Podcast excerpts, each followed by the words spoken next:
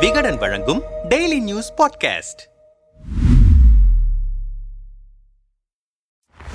கங்கையில் பதக்கங்களை வீசும் இந்தியாவின் மகள்கள் சர்வதேச அளவில் கப்பலேறுகிறதா இந்தியாவின் மானம்? இந்திய மல்யுத்த கூட்டமைப்பின் தலைவராக இருந்தவர்தான் பிரிஜ் பூஷன் சரண் சிங் கிட்டத்தட்ட பத்து ஆண்டு காலம் அந்த பொறுப்பில் இருந்த அவர் உத்தரப்பிரதேச பாஜகவின் எம்பியாகவும் இருந்து வருகிறார். இந்த நிலையில் இவர் பொறுப்பு வகித்த காலகட்டங்களில் மல்யுத்த வீராங்கனைகள் எட்டு பேருக்கு பாலியல் தொல்லை கொடுத்ததாக அவர் மீது புகார் முன்வைக்கப்பட்டது. சர்வதேச போட்டிகளில் பதக்கம் வென்ற வீராங்கனைகள் சாக்ஷி மாலிக் வினோத் போகாத் பஜ்ரங் புனியா ஆகியோர் கடந்த ஜனவரி மாதமே இவர் மீது நடவடிக்கை எடுக்க வேண்டுமென போராட்டம் நடத்தினர். கிட்டத்தட்ட மூன்று நாட்கள் நீடித்த நிலையில் இந்த பாலியல் குற்றச்சாட்டு தொடர்பாக விசாரிக்க மேரிகோம் தலைமையில் குழு ஒன்று அமைக்கப்பட்டது. அந்த குழுவின் விசாரணை முடிந்து அறிக்கை தாக்கல் செய்யப்பட்டும். அது வெளியிடப்படவில்லை. புகார் மீது எந்த முன்னேற்றமும் இல்லை என்பதை வலியுறுத்தி கடந்த ஏப்ரல் மாதம் இருபத்தி மூன்றாம் தேதியிலிருந்து தலைநகர் டெல்லியில் தங்களின் போராட்டத்தை மீண்டும் தொடங்கினர். எதிர்க்கட்சியைச் சேர்ந்தவர்கள் பலர் தங்கள் ஆதரவை தெரிவித்தனர். மேலும் விளையாட்டு வீரர்களும் திரைப்பட கலைஞர்களும் தங்கள் ஆதரவை தெரிவித்து வந்தனர்.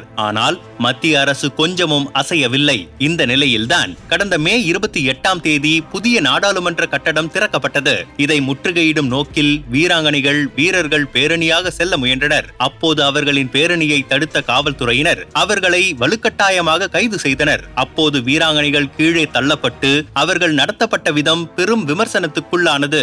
எதிர்கட்சியினரும் சமூக ஆர்வலர்களும் இதை எதிர்த்து கேள்வி எழுப்பினர். பதக்கம் வென்றபோது இந்தியாவின் மகள்கள் என போற்றப்பட்டவர்கள் இன்று போராடி வருகின்றனர். ஆனால் அன்று இந்தியாவுக்கு பெருமை சேர்த்ததாக பேசிய பாஜக அரசு இன்று கள்ள மௌனம் சாதிக்கிறது என விமர்சித்தனர்.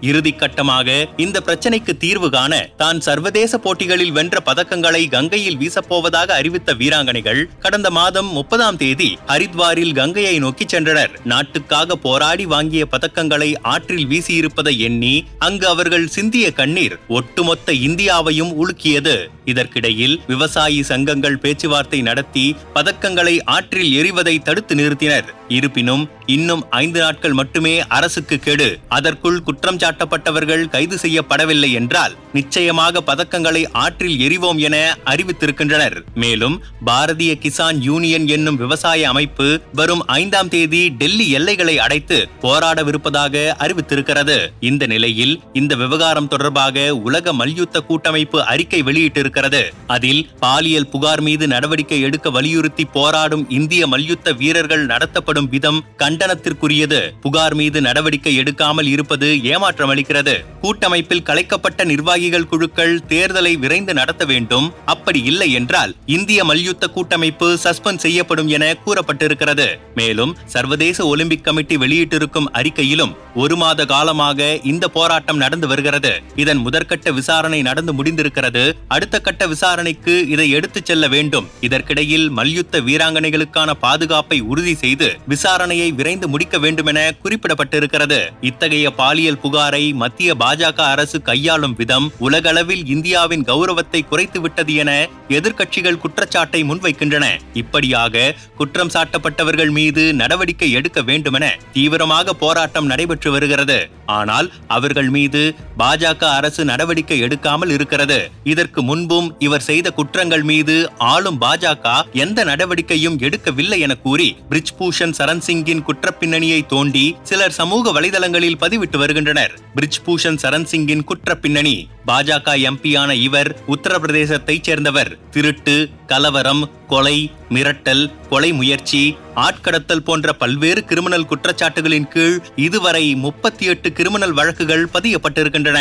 ஒன்று ஆயிரத்து தொள்ளாயிரத்து தொன்னூற்றி இரண்டு டிசம்பர் ஆறாம் தேதி பாபர் மஸ்ஜித் இடிக்கப்பட்டது. இது தொடர்பாக வழக்கு தொடரப்பட்டு கைதாகிய முப்பத்து ஒன்பது பேரில் இவரும் ஒருவர். ஆனால் கைது செய்யப்பட்ட சில நாட்களில் வெளியே வந்துவிட்டார். ஆயிரத்து தொள்ளாயிரத்து தொன்னூற்று மூன்றாம் ஆண்டு நடந்த மும்பை குண்டுவெடிப்பில் குற்றம் சாட்டப்படுபவர் தாவூத் இப்ராஹிம் இவரின் அடியாட்களுக்கு சட்டவிரோதமாக அடைக்கலம் கொடுத்து பாதுகாப்பு தந்ததற்காக பிரிஜ்பூஷன் தடா சட்டத்தின் கீழ் வழக்கு பதிவு செய்யப்பட்டு கைதாகி சில மாதங்கள் சிறையில் இருந்தார் இவரின் நண்பர் ரவீந்தர் சிங் என்ற நபர் கொலை செய்யப்பட்டார். இது தொடர்பாக ஒரு சேனலுக்கு பேட்டியளித்த பிரிஜ் பூஷன் நான் கடந்த காலத்தில் ஒரு கொலை செய்திருக்கிறேன். என் நண்பன் ரவீந்தரை சுட்டுக் கொன்ற நபரை நானே துப்பாக்கியால் சுட்டுக் கொன்றேன் என ஒப்புதல் வாக்குமூலம் அளித்திருக்கிறார். இரண்டாயிரத்தி இருபத்தி ஒன்றாம் ஆண்டு நடந்த ஜூனியர் லெவல் மல்யுத்த போட்டியின் போது கேமரா முன்னிலையில் மேடையில் ஒரு மல்யுத்த வீரரை அறைந்தார் பிரிஜ் பூஷன் இவருடைய மகன் துப்பாக்கியால் சுட்டுக்கொண்டு தற்கொலை செய்து கொண்டார். இறுதியாக எழுதிய கடிதத்தில் என் சாவுக்கு காரணம் என்னுடைய அப்பாதான் காரணம் என குறிப்பிட்டிருந்தார். இத்தகைய குற்றப்பின்னணி கொண்ட ஒருவரை பாஜக அரசு காப்பாற்ற நினைப்பது ஏன் என்னும் கேள்வியை எதிர்க்கட்சியைச் சேர்ந்தவர்கள் முன்வைத்து வருகின்றனர். இதுகுறித்து மார்க்சிஸ்ட் கம்யூனிஸ்ட் கட்சியின் செயற்குழு உறுப்பினர் கனகராஜ் நம்மிடம் பேசுகையில் மல்யுத்த வீராங்கனைகள் குற்றச்சாட்டு முன்வைத்திருக்கும் பாஜக எம்பி